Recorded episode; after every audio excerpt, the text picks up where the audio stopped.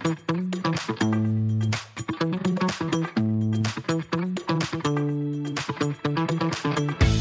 there, I'm Gilad Barash, and welcome to Who's Your Data, the podcast that deals with how data influences life and how life influences data, the human side of data analytics.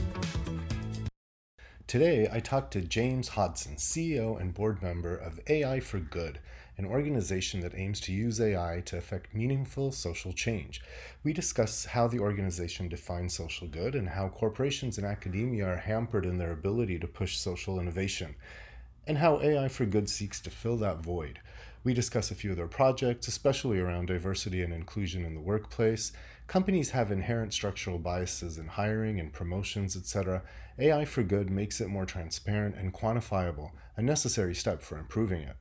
We also discuss why public confidence in AI algorithms, such as social media, is at an all time low, and how we could improve data science education in order to better align algorithms with societal improvement. So, on to the conversation. James Hodson, welcome to Who's Your Data. Thanks for being here. Um, I was introduced to you through a mutual friend of ours, Claudia Perlich, who suggested that we talk because I thought there was going to be some really interesting things for us to talk about in regards to your organization, AI for Good. So thank you for being here. Well, thank you for the invitation. I'm very happy to be uh, to be talking about this stuff. So my first question to you is, what is AI for Good, and how did it come about? Back in you know seven eight years ago, I and, and other close friends of mine in, in the AI research community were observing a phenomenon that I would describe as uh, the academic community becoming more antsy about how their work was being used in general and how they might have an impact on you know, broader social challenges than the industrial types of challenges that are being funded mostly. So the academic research community in AI receives most of its money through you know, NSF, DARPA, IARPA, and mm-hmm. industrial grants from people like Google, Facebook, IBM, Microsoft, the usual suspects. And we were hearing all over, well, I wish that I could apply my work to water conservation. I wish I could apply my work to wildfire mitigation. I wish I could apply my work to uh, you know encouraging equity and kind of pushing people to rethink their belief systems in the workplace each of us had a different perspective on, on how this should look. But what we all realized is that there aren't the channels in place to allow the kind of cutting edge, state of the art academic work to have an impact on the social agenda in the same way as it has an impact on the industrial and military industrial agenda.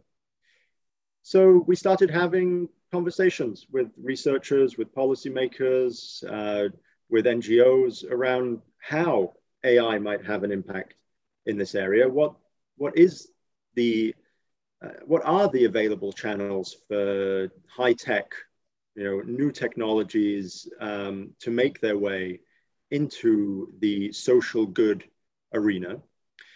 Now, I would add to that that AI in 2012, 13, 14 was starting to trickle into the enterprise people started talking about AI a lot more than they had done in the past in terms of a mature business technology, right? People obviously have um, used AI in various settings since uh, the 60s and 70s. Um, mm-hmm. Types of, of AI, of course, but the, the word has been there, society has been aware. Uh, but it's really only since 2010 or so that businesses have started really scaling out and trying to build things in the real world that have some AI component uh, within. Now, with that awareness growing, we understood that there would be an opportunity, right? Many, many more people getting involved, the understanding, level of understanding in, in society shooting up, that there would be an opportunity to harness that and put more effort behind new solutions and innovations that could impact kind of big challenges that we had and big challenges that existed you know, 10 years ago, like climate change, still exist today. Uh, big challenges that existed, like gender equality, still exist today. Uh, and in fact, you know, in, in many cases, you can argue that uh, these problems have been getting worse right? We've maybe mm-hmm. had a, a, decade of, uh, of ignorance in, in some sense in terms of our progress on, on some of these big challenges.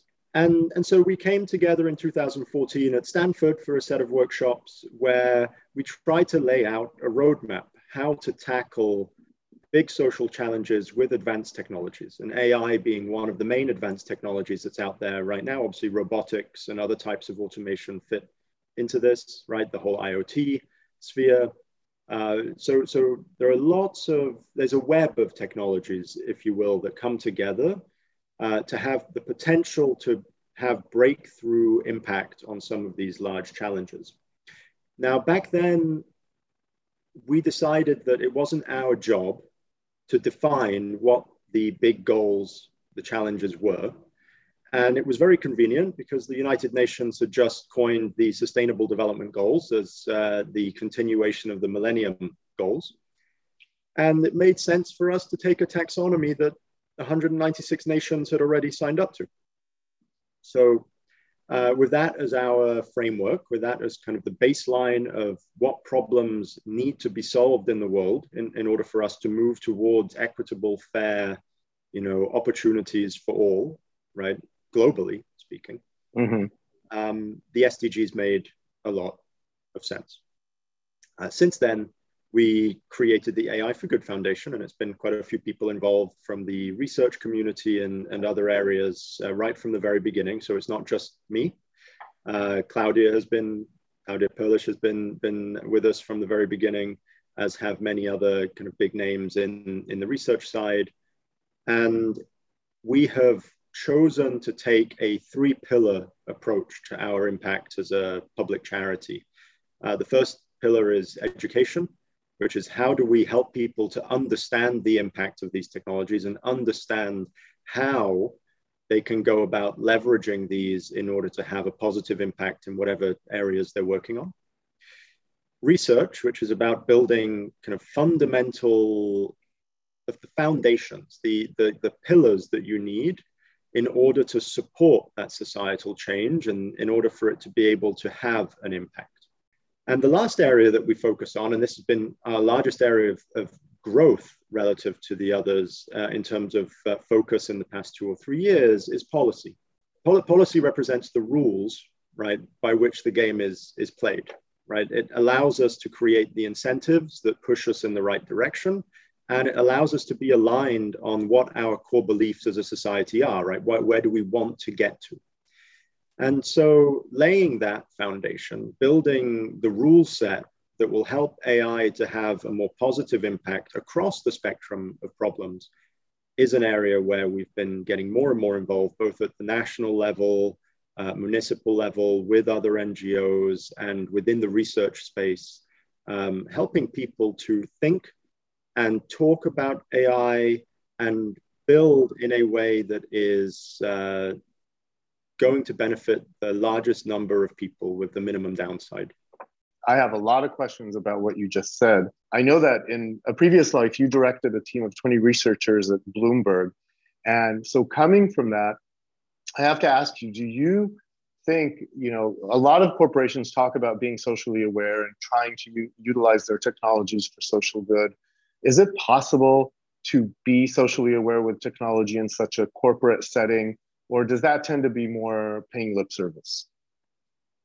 I'd say it's both. So my my experience is that in the right culture, large organizations can have a huge impact in terms of moving the agenda forward in areas that are relevant to their business. Um, at Bloomberg, in particular, I'd say that Bloomberg does have a culture of impact. Uh, Bloomberg does, um, from the inside out, kind of really try to build on big ideas, ideas that are bigger than the finance industry.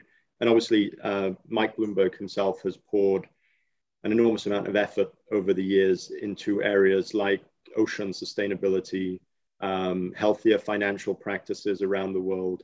Uh, I think that Bloomberg as an organization does have a culture of trying to impact broader than its uh, financial uh, market mandate.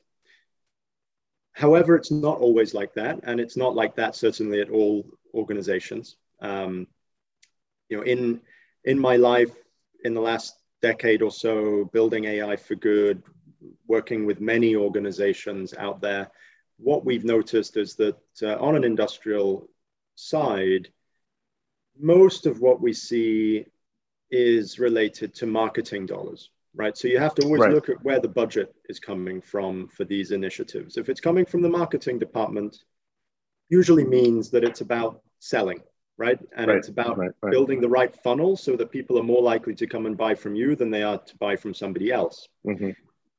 If it's coming out of an operating budget or a product budget, or it's actually related to the core mission of a company, then we do see alignment, right? Uh, so take a company like Amazon. When it comes to Amazon, understanding its supply chain, logistics, packaging, those areas, it's an extraordinarily socially conscious company, right? Mm-hmm.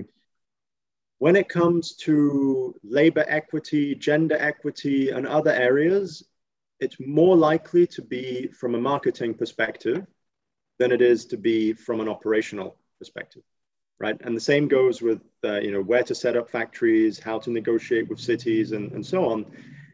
Ultimately right in order to keep shareholders happy and despite huge advances in esg and impact investment over the last decade most investment happens chasing operational efficiency today of course. rather than kind of really broad sweeping what do we want society to look like 10 20 30 years from now right very few investors have a portfolio that's optimized along that dimension even right. in the impact investment space i think we all would like that our decisions reflected our beliefs right and we would all like to believe in a better in a better world for sure, as many sure. people as possible. And there are certain human beliefs that are both incontrovertible in terms of what we would like for ourselves and for others, and the fairness that we would like to see in the world, that then very rarely make it through consistently to the behaviors that we show, and especially the consumption behaviors that we show. Um, we're, we're very lazy when it comes to deciding, right, on one product versus another along socially aware dimensions.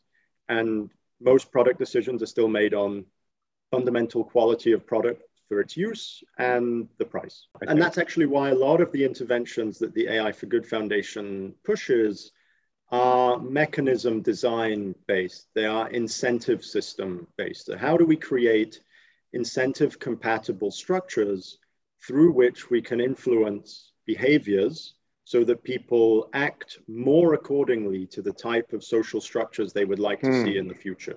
That's a very good point. One might argue that the majority of the innovation that we do as an organization is actually in the structure of the deployments and how we help people behaviorally with nudges rather than in advancing the state of the art in AI, for which, of course, there are tens or hundreds of thousands of people who can do that just as well as we can. Right. So you are trying to push them in the right direction in terms of behavior change to be more socially aware. Yeah, that's. I would say that uh, you know another way to put it is that we're trying to trick governments, companies, human beings to do better by themselves in spite of themselves with advanced technology. Mm-hmm. But that's not going to be our mission statement anytime soon. You had mentioned earlier that when the when the organization was, was first being founded in 2014, that AI was still a maturing discipline, and that uh, I think you know there were requirements for maybe cleaner scientific experimentation, and as you said, less focus perhaps on corporate or military interests and doing more for the fundamentals of AI and how they can relate to, to social good. Do you feel that that's changed today in 2021, looking uh, almost a decade back? Is AI more a more mature discipline, and uh, where do you think it's going? Let me be okay. Let me let me take a step back and explain kind of what I meant in in mm-hmm. like back then and, and how things have changed relative to that now. So one of the big issues that I saw in kind of 2010, 2012 time period was that a lot of scientific experimentation in the computational disciplines was done with soft benchmarks, not following scientific method, as in not really having a like a disprovable hypothesis that you could really tackle and, and therefore build upon as a community. A lot of the experimentation was kind of fragmented. People would chase after problems that were already kind of solved and not that interesting, right? The communities, especially in the academic world, would get really stuck behind uh, yeah. pushing F score as the main metric right. of concern, uh, trying to show that I'm a little bit better than the NIPS paper that came out last year, or NeurIPS paper, sorry. It, it kind of, it locked these communities into a very low level of innovation. Um, and the academic community in particular, because of how it's structured, because of the departmental structure, because of the tenure-based structure, locks even early students into building on somebody else's research agenda in an incremental fashion.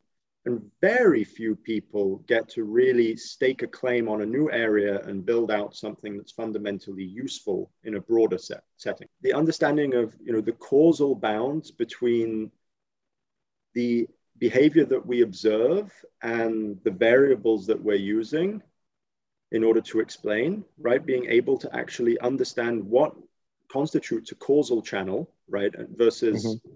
correlation, which in many machine learning problems doesn't really matter, right? Correlation right. is, is king. In most societal problems, the causal structure is king, right? And unless you can get down to that and be able to explain it to communities in a way that is transparent in terms of mm-hmm. policy making right, and shows them the beneficial impact they're going to get, get from it, then it doesn't matter that you can show your precision and recall numbers going up. Right. Right. Can you apply economic models to the errors that your statistical model is making in order to understand not just that you got, you know, 12 things wrong, but what was the relative cost, mm. right, and risk profile of getting those things wrong versus what you got right. Because in surgery, getting the, you know, 99.999% of things right, but getting like the one critical thing that actually mattered wrong is not a 99.999% accuracy. Right. Success, right. And that's where we were in 2010, 2012. It was very much basic statistics being applied incorrectly in many in many cases, to do experiments that weren't relevant to societal contexts and couldn't be transferred to those contexts. Fast forward to today, there is definitely more overlap between the economics communities and the machine learning communities and AI more generally.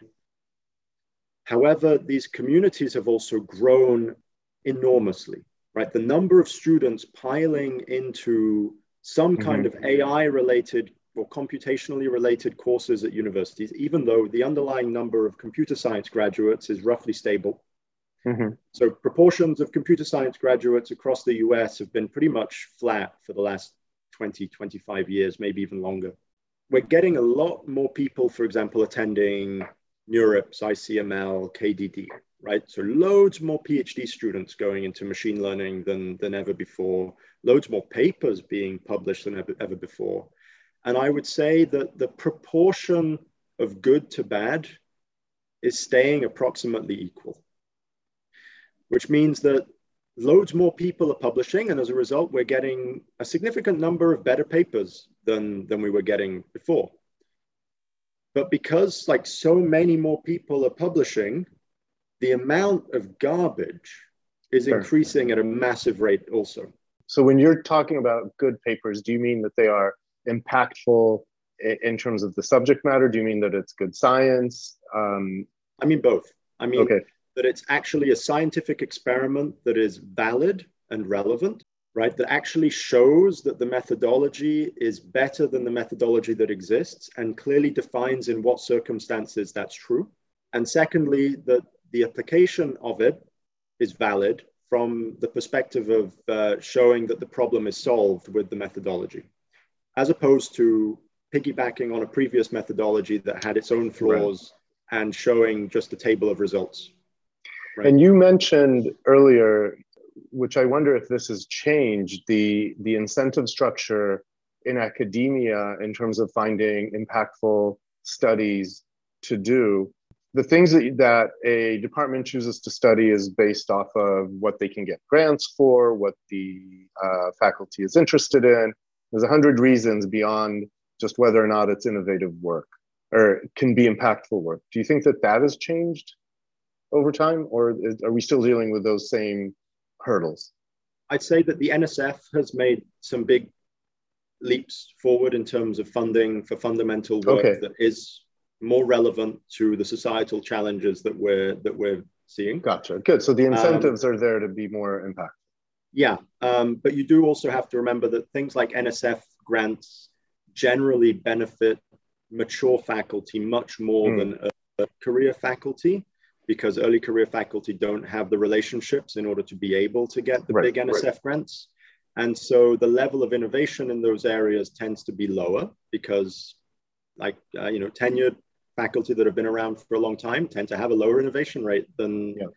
I'm. This is me saying this, right? Right. Um, as a result, lots of younger faculty are just are struggling to get smaller grants, right? Rather than really being given the space that they need in order to mm-hmm. try something new and potentially fail, right? As right. a um, as an you know a, a, an assistant professor at MIT, you do not want to fail, right? There's right. No That'll stop you from getting grants in the future. It'll stop you from getting grants. It will stop you from having postdocs. It will stop you from getting tenure. Right. Not a good thing to do. You Very also fair. don't want to try to create an entirely new, you know, research agenda because that's risky, right? What if Very people risky. don't want to publish it? Right. Right. What if people don't agree with you?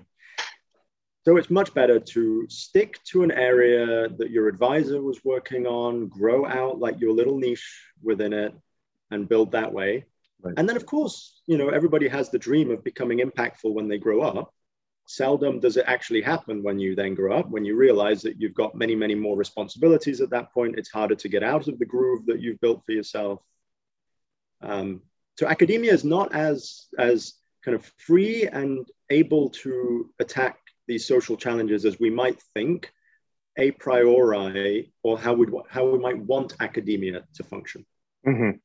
Right, despite all the centers for this and that that are being set up left, right, and center, it's very difficult, right, for those professors to actually have impact in a consistent way on those priorities.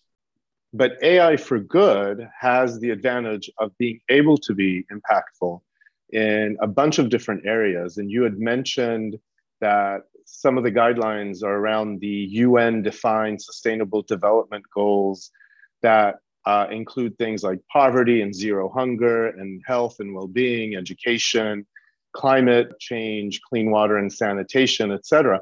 So it sounds like you have a lot of different types of projects that you could have your hand in. And so my question is, how do you choose what to work on? Or is there is there uh, types of projects that you prefer to work on? And also what kind of data you get? Does, does it matter? Do you prefer certain types over the other? What's the process with which you decide what to work on very good question let me give you a few concrete examples uh, to try to ground right how we think about this area and what i mean by incentivizing kind of behavioral change through the application of AI. And I'm sure we'll then get on to also kind of the ethical aspects of this and mm-hmm. you know, how we measure impact and, and kind of help society to yes. understand the impact that can be had. Um, now, diversity, equity, and inclusion, right? So it's a big, big topic right now. Finally, after 40 years, 50 years, mm-hmm. where we have an excuse through AI, right? And especially through some potentially troublesome AI applications on the web, for instance, to actually start to have open and frank conversations about equity and inclusion and what it means to us in society and what we mean by diversity and why it's important. Obviously, we've talked talked about these issues in the past, but it's only very recently, with the advent of much larger data sets and data privacy becoming a concern, that these conversations have actually opened up and become more honest right? And where we're actually able to set targets and understand where we want to go. Specifically within the workplace, for instance, right? So we, I think as a society, we care about giving every human being the opportunity to work right in a work environment that is supportive of the differences that we have and maximally helps us to achieve given our skills given what the business's mm-hmm. objectives are uh, everybody should be aligned with that kind of narrative because what kind of business doesn't want to maximize the productivity of its employees right? What kind of employee doesn't want to work in an environment that is you know encouraging of differences in opinion and trying to get to the best possible solution right? So again these are areas where societally speaking spoken in general terms everybody agrees everybody agrees that we right. want we don't want to be choosing people along dimensions that are irrelevant to their performance on the job however right, we still consistently see that companies are or have inherent structural biases in terms of how they go about hiring, how they go about promoting, how they go about leveraging the internal skills and capabilities that they have, and also uh, in the way that their products impact the markets in which they operate, right? So, although companies would want their products to be as accessible to everybody so that they can maximize the people who buy their products and spend money on their products and use their platforms and therefore maximize you know brand loyalty and the amount of goodwill that, ha- that people have towards them still right companies develop products that systematically exclude or make it very difficult for certain uh, communities to use them effectively right or without kind of being marginalized through their use of this. One of the basic pieces here that is that is missing is that it's very difficult for anybody to know what companies are actually doing, mm-hmm. right? It's very difficult for companies to know what they're actually doing. In fact, most companies don't even really hold records of who was working for them five or 10 years ago, let alone the dynamics of, you know, gender or um, race or sexual orientation or age, you know, any of these categories that are most likely completely irrelevant when it comes to performance on the job, but are incredibly important when it comes to promoting just societal structures mm-hmm. and, and opportunity availability for everybody. So, the number one concern that we have is how do we make this area more transparent? how do we develop structures that will give people the information they need to consider and impact the structure of these companies and the way that they choose to operate at the time when it can have the biggest change. And so in this instance, we came up with the following, which is that we have a, a great partnership with a couple of, uh, of companies that are very active in the firmographics area. So understanding how companies operate, understanding the internal structure of companies, understanding kind of the, the hiring patterns within companies and the turnover rates and um, basic demographics within these areas. And so what we're able to do, what we've empirically determined that we're able to do is for about a million companies in the US, we're able to publish very granular details of the employment human capital structure of those companies over the past 10, 15 years. Mm-hmm. So I can tell you for Amazon, for General Electric, for Microsoft, the internal employee structure by different demographic factors across a fairly long um, kind of time period. And what we're doing is putting that information, so basically providing some, some ranking measures over this, so fairly basic stuff, validating that our measures are actually in line with other experimental evidence separately in economics, for instance. So in, uh, in economics, there's a whole line of theory around uh, or randomized controlled tests uh, around uh, how hiring happens within firms, hiring bias based on doing um, resume uh, mm-hmm. applications to, to jobs. So you basically send slightly randomized applications, different names, right? Different ways of using terminology in the resume, but otherwise fundamentally exactly the same. And then you observe which people get called back and which people don't. Okay. So we've teamed up with the team at uh, the economics department at UC Berkeley to essentially cross validate the measure that we have on big data with the measures that they get by running experimental and kind of very, mm-hmm. I guess, causally aware designs, right, from the scientific perspective.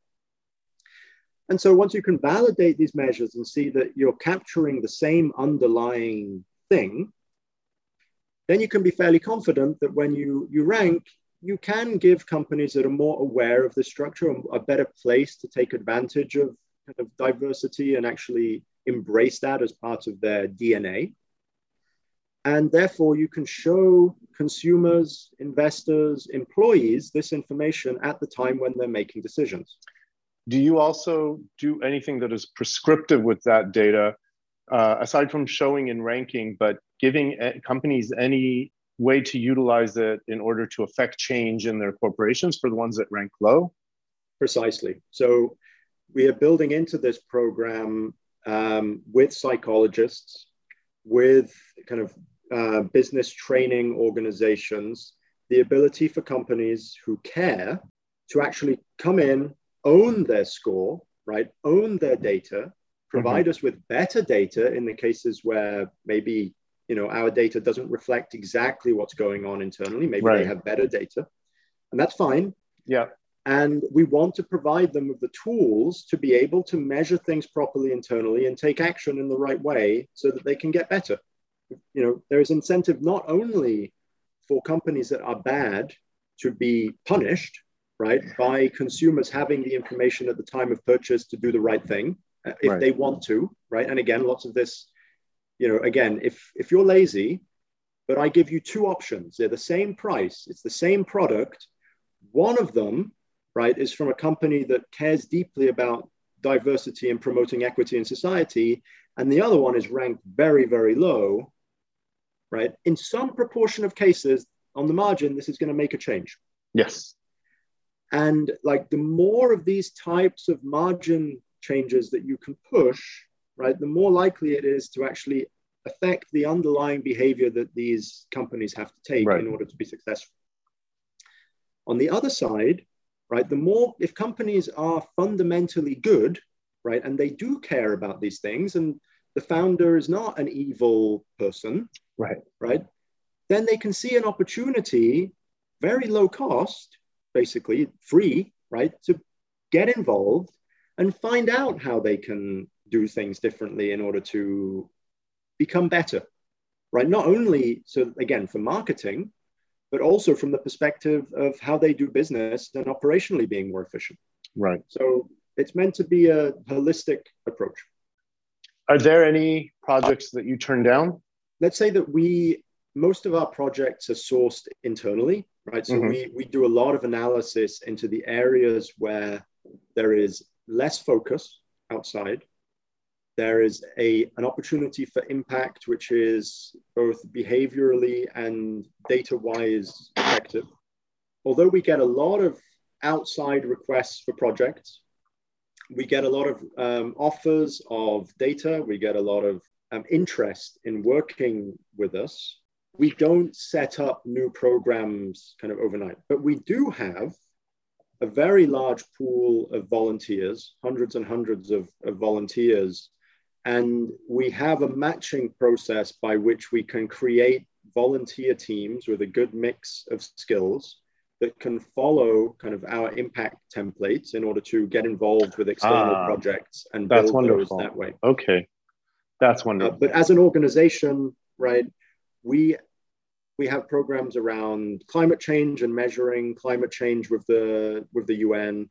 Uh, so measuring kind of how climate solutions are being used around the world, how effective they are.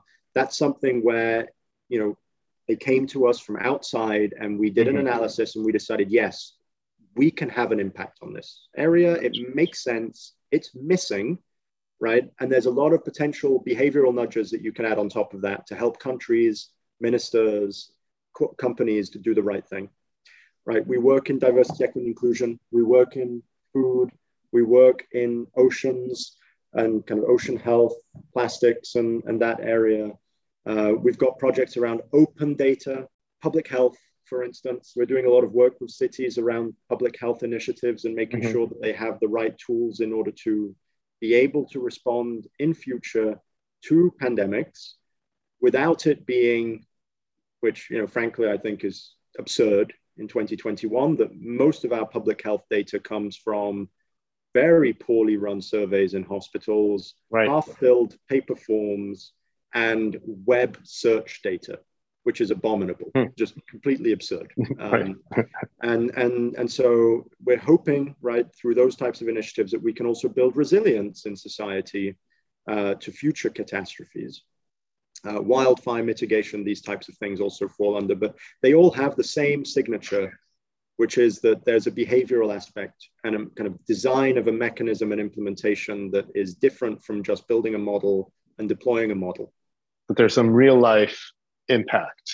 Yeah, well, it's in a context where you're able to change some fundamental structure which is currently causing friction because there are loads of ways in which I can put AI into existing systems, and the frictions that exist will make it a no op, basically. Right. Speaking of that, I think that possibly one of the ways that an AI system theoretically could become a no-op and uh, has to do around the confidence that people have in it. And uh, especially in today's climate, where we hear more and more about quote unquote evil algorithms, like on social media, and issues of invasion of privacy, or algorithms that are used to radicalize masses. What are your thoughts on this? And also, how does AI for good avoid falling into such a trap in terms of maintaining public confidence in its methodologies and its algorithms and in, you know there is definitely a growing number of anecdotes and instances of algorithms that are completely inadequate for what they were designed to do, um, where the people who modeled, collected data, right, had maybe an interesting idea at the outset, didn't really think through the potential consequences of what they were doing and kind of the bounds of the output that they could expect.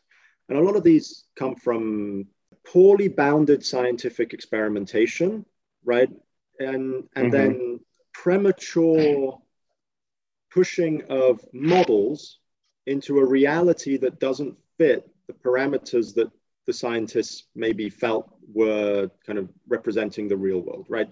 So when you think about hiring algorithms, for instance, that are, you know, soft rejecting candidates based on, you know, pre-filters potentially to mm-hmm. the model, not even reaching a modeling stage because basically a resume is considered to not be complete unless it has X, Y, and Z, which a human wouldn't really even notice, but an engineer decided that that's right. how you define a resume. A lot of these problems, actually, when, when you get into the details, don't even reach the level of a decision that was made by an AI system, but they're already present in just the design of the system itself, right? And the context in which it was installed and run and the data which it was fed. And I am far from arguing that uh, it's not the AI, right? This is all AI. AI is the full stack, right? right? It's from right. when you start collecting data and you have an idea and you measure the societal, um, you know, representation that you're that you're going to be dealing with, all the way through to actually deploying models and getting feedback and, and making sure that your model stays relevant into the future. That's AI, right? It's the entire life cycle there are clearly issues in many areas handling that life cycle, right? People think and are trained often in undergraduate programs to take a matrix in, apply a scikit-learn transformation, build model, mm-hmm. test on, you know, 90, 10 k-fold validation, get table out with results, done. Okay, put a Flask API around it. There you go. Now it's a real thing. Deploy on AWS. That is and I've been saying this for more than a decade, that that was the highest risk that we could take as an engineering community is not preparing our machine learning students, data analysis students, data scientists, whatever we want to call them, with the appropriate full stack engineering knowledge and system analyst type thinking that we were preparing engineers with in the computational science, sciences in the 80s. So for 70s, 80s, hmm. even like 90s, you went into an engineering degree, you were taught how to think about the real world in which you were hmm. implementing your ideas. Today, you're given a problem, you're told how to do a matrix transformation in order to solve it, throw it into an you know highly parameterized uh, deep learning system in order to you know get some large model that you don't really understand out the other end check briefly that it does some of the things that you were expecting it to do right and deploy it into the real world now that's just the wrong way to do any kind of science and engineering and a lot of that comes down to fundamentally how we're training students in academia right, right. now does that does that create risk? Yeah, it creates yes, societal absolutely. risk. Absolutely. Right? This is just like what we see basically with Facebook and the social medias, where, and I agree with you that today we teach engineers or computer science what to do. We don't teach them why you should do it or not. And then you end up with ideas like Instagram for kids, which is by all accounts a horrible idea. And nobody stops to think, should we even be doing this? Yes, you could do it, but what is the value of it? What is the impact and what is the risk? Right. Uh, you know, basically, we've got tobacco, right? We know that if we sell more tobacco, we can make more money. So we should optimize the addiction level of tobacco right. to make it more addictive so we get more money. That's one way to think about engineering, right? Mm-hmm. And in maybe in a there maybe there's a universe where that's what you should be doing, but it's definitely not the universe that we hope. But it's not our universe, yes it's just societally the wrong thing to do and it has like from an ethics perspective. And i don't like right. the word ethics as it's generally used in ai especially as somebody with an undergraduate degree in philosophy. I think that when we use ethics very loosely right absolutely. and, and, um, most of the time it's just a placeholder for things that we don't like right about right. how the world works. Right. But on the other side it's just bad business practice right it's just bad. You end up with code that is unreliable. You end up with products that you don't understand, right? The risk of those products not working is not just the risk that people are going to be upset at you or that you're going to kill someone. It's also that, right, you will be punished and make less revenue, right, in the end. Yeah. I think we're still at the elbow of this curve. Mm-hmm. We're not at the top of the crest, I don't think things are going to get better. So you think it's going to get worse before it gets better?